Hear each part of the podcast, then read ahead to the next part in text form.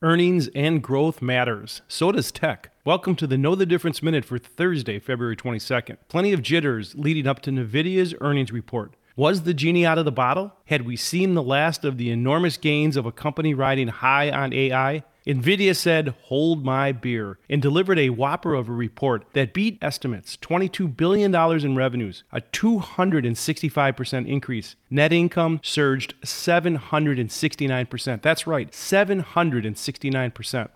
If the genie is out of the bottle, she's casting magic. The company is forecasting current quarter revenue of $24 billion, way ahead of estimates. Tech is awesome, but not always perfect. Many woke up to a nationwide cellular network crash. Down Detector, a reporting service, logged almost 50,000 reports by 7 a.m. from AT&T, Verizon, and T-Mobile customers. It's a reminder that everything doesn't always work as it should. I'm Dave Spano from Annex Wealth Management, and that's your Know the Difference Minute.